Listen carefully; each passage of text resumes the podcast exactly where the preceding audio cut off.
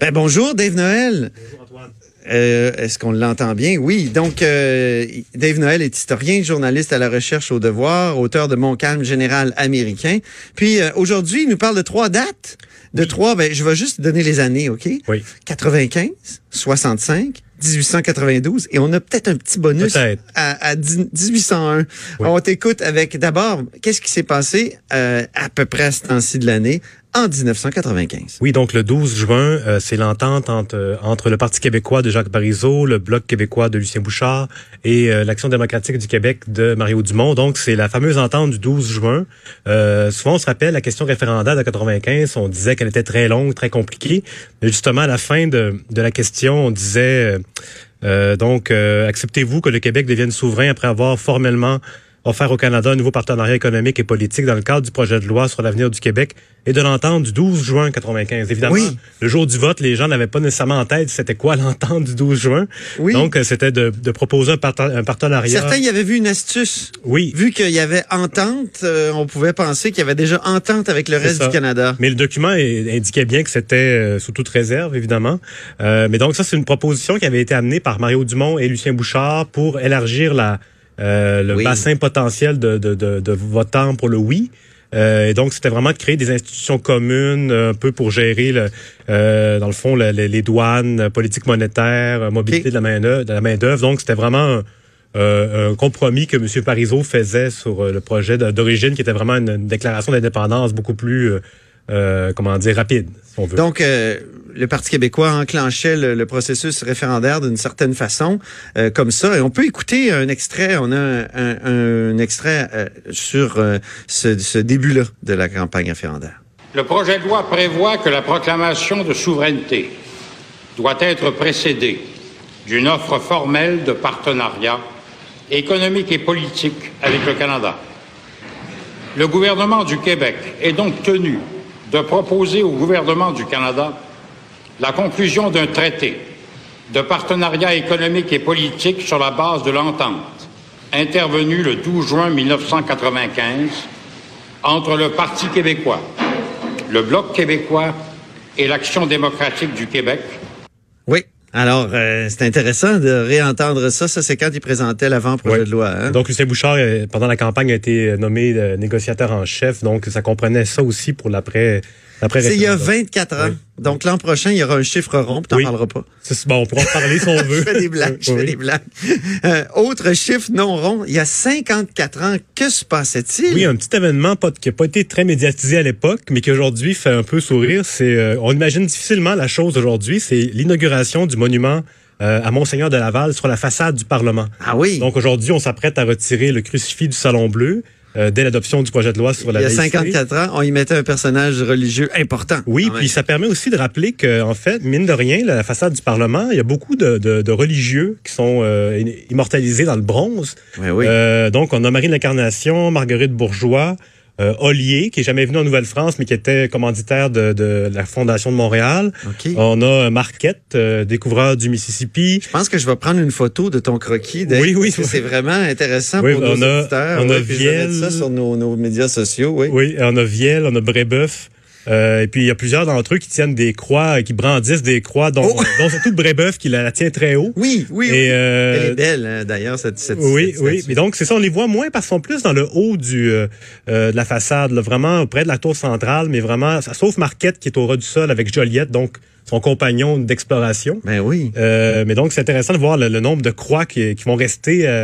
Le crucifix va partir, mais ces croix-là, je, je, je doute fort qu'on les Ben non, enlève. faut qu'on- pas, faut Oui. pas, ça serait ridicule. Mais c'est c'est un bon euh, clin d'œil. euh, et et c'est quand on dit Monseigneur de Laval, un personnage religieux, juste pour revenir sur ce que j'ai dit tout à l'heure, c'est aussi un personnage clé de la colonie. C'est incroyable. Il est parti, il est revenu, il a fondé plein de Oui, plein c'est- d'institutions. Ça, il a développé beaucoup, beaucoup C'est de choses. ça. Oui. Exactement. Donc, euh, moi, je trouve qu'on devrait faire un peu d'histoire euh, dans les écoles, là, juste d'écrire la façade du Parlement, il y aurait plusieurs. On pourrait cliquer sur chaque statut, puis euh, on aurait quand même pas toute l'histoire du Québec, mais une, une bonne partie de, de, de, choses dont on ne discute plus souvent.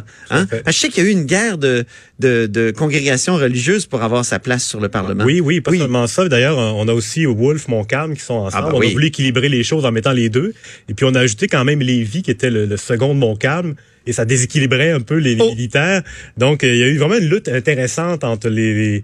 les, ah, il y aurait un livre à écrire là-dessus, la lutte des mémoires euh, sur la façade du Parlement. Continue d'ailleurs, on, on, est, on inaugure des nouveaux monuments. Papineau, ça a été très long avant qu'on ait un monument à Papineau, alors que normalement, il aurait dû apparaître très rapidement sur la façade. Et ça a été. Dave Noël, c'est un projet de livre là pour toi. Oui, oui, on, on, en, reparle. ok, parfait. Il y a 127 ans, donc que se passait-il, Dave? Oui, le 9 juin 1892, euh, Honoré Mercier, ancien premier ministre, apprend qu'il va subir son procès euh, pour une histoire de pot de vin. Euh, donc, euh, Honoré Mercier, un petit rappel, c'est le, le, le, premier ministre de l'autonomie provinciale à l'époque. donc, le premier premier ministre qui essayait de défendre vigoureusement les, les champs de compétences du Québec. Donc, il a été au pouvoir entre 1887 et 1891. Et puis, lui, il a perdu le pouvoir en, raison du scandale de la baie des Chaleurs. Oui. Donc, c'est ça, une histoire de pot de vin. mais en fait, son procès, c'est pas c'est pas pour ça. C'est vraiment pour une histoire de papeterie. Donc, un contrat qui a été accordé, puis on parle encore de pot de vin, une histoire un peu louche. Donc, il se retrouve euh, en procès euh, dans le palais de justice de Québec, sur la rue Saint-Louis, qu'il a lui-même inauguré cinq ans plus tôt comme premier ministre. Donc, il se retrouve dans le box euh, à devoir se défendre. Et puis lui, à ce moment-là, il souffre de diabète, il ne va pas très bien. Mais évidemment, c'est un, une histoire qui attire beaucoup l'attention. Et il est toujours, il est chef de l'opposition à ce moment-là pendant son procès. Et puis, donc, il gagne. Euh, il est, Donc, il est blanchi. Il est blanchi, tout à fait. Euh, et puis, euh, d'ailleurs, il, il allait à son procès avec sa, sa, sa, donc, sa médaille de la Légion d'honneur qu'il avait obtenue en France. Ah oui. Il, assez, il restait fier. Et puis, euh, donc, et en 1893, donc, il est toujours euh, à l'Assemblée et il fait un dernier coup d'éclat parce que, évidemment, par la suite, il s'est quand même fait, le, le, les députés du pouvoir n'hésitaient pas à le taquiner avec son, son procès, tout ça. Oui. Et à un moment donné, il fait un long discours de deux heures au salon, salon vert à l'époque, avant qu'il soit bleu. Et euh, c'est difficile d'imaginer ça. Deux heures. Deux heures, c'est très long. Et puis, euh, et d'ailleurs, c'est ça, on parlait de monuments tout à l'heure. Euh, Mercier, euh, donc, en 1912, après sa mort, on a construit un monument qui est sur les pelouses. Ah, il est magnifique. Vraiment à l'avant-plan. Il, se démarque beaucoup des oui. Il n'est pas sur la façade. Sur un piédestal très haut. Très haut. Il pointe l'horizon. Ouais.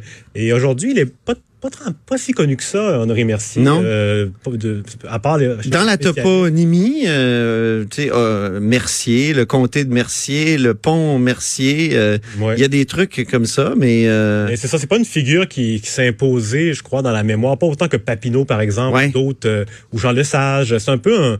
Il est connu sans l'aide vraiment finalement. Et ce qui est intéressant, c'est que ce monument-là a été, euh, été fabriqué par Paul Chevret, un artiste français, ah oui. qui est l'un des survivants du Titanic.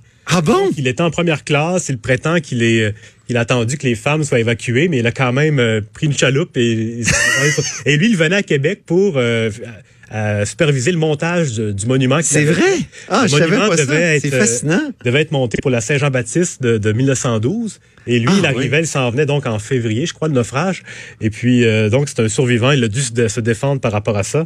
Et puis, euh, donc, il avait été préféré à Louis-Philippe Hébert pour euh, Ah la fabrication, qui était Ah, l'artiste. malheureusement, parce que Louis-Philippe Hébert a fait de très belles choses. Oui, tout à fait. C'est, un des meilleurs. Dave, en terminant, euh, j'aimerais que tu commentes le, le- le nouveau, euh, comment dire, le- la nouvelle statue ou le nouveau monument ici, qui est le studio de Cube à Québec. Oui. euh, disons, euh, un espace plus grand qu'avant, un petit peu. Oui. Euh, plus frais, donc euh, qu'une télévision, c'est c'est magnifique. Oui.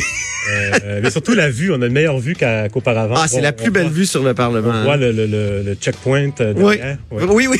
On voit Checkpoint Charlie, qui est l'endroit où maintenant on est obligé de montrer patte blanche. Merci Oui, infiniment, Dave, et on se reparle la semaine prochaine parce que c'est tout pour nous, là-haut sur la colline dans notre super studio.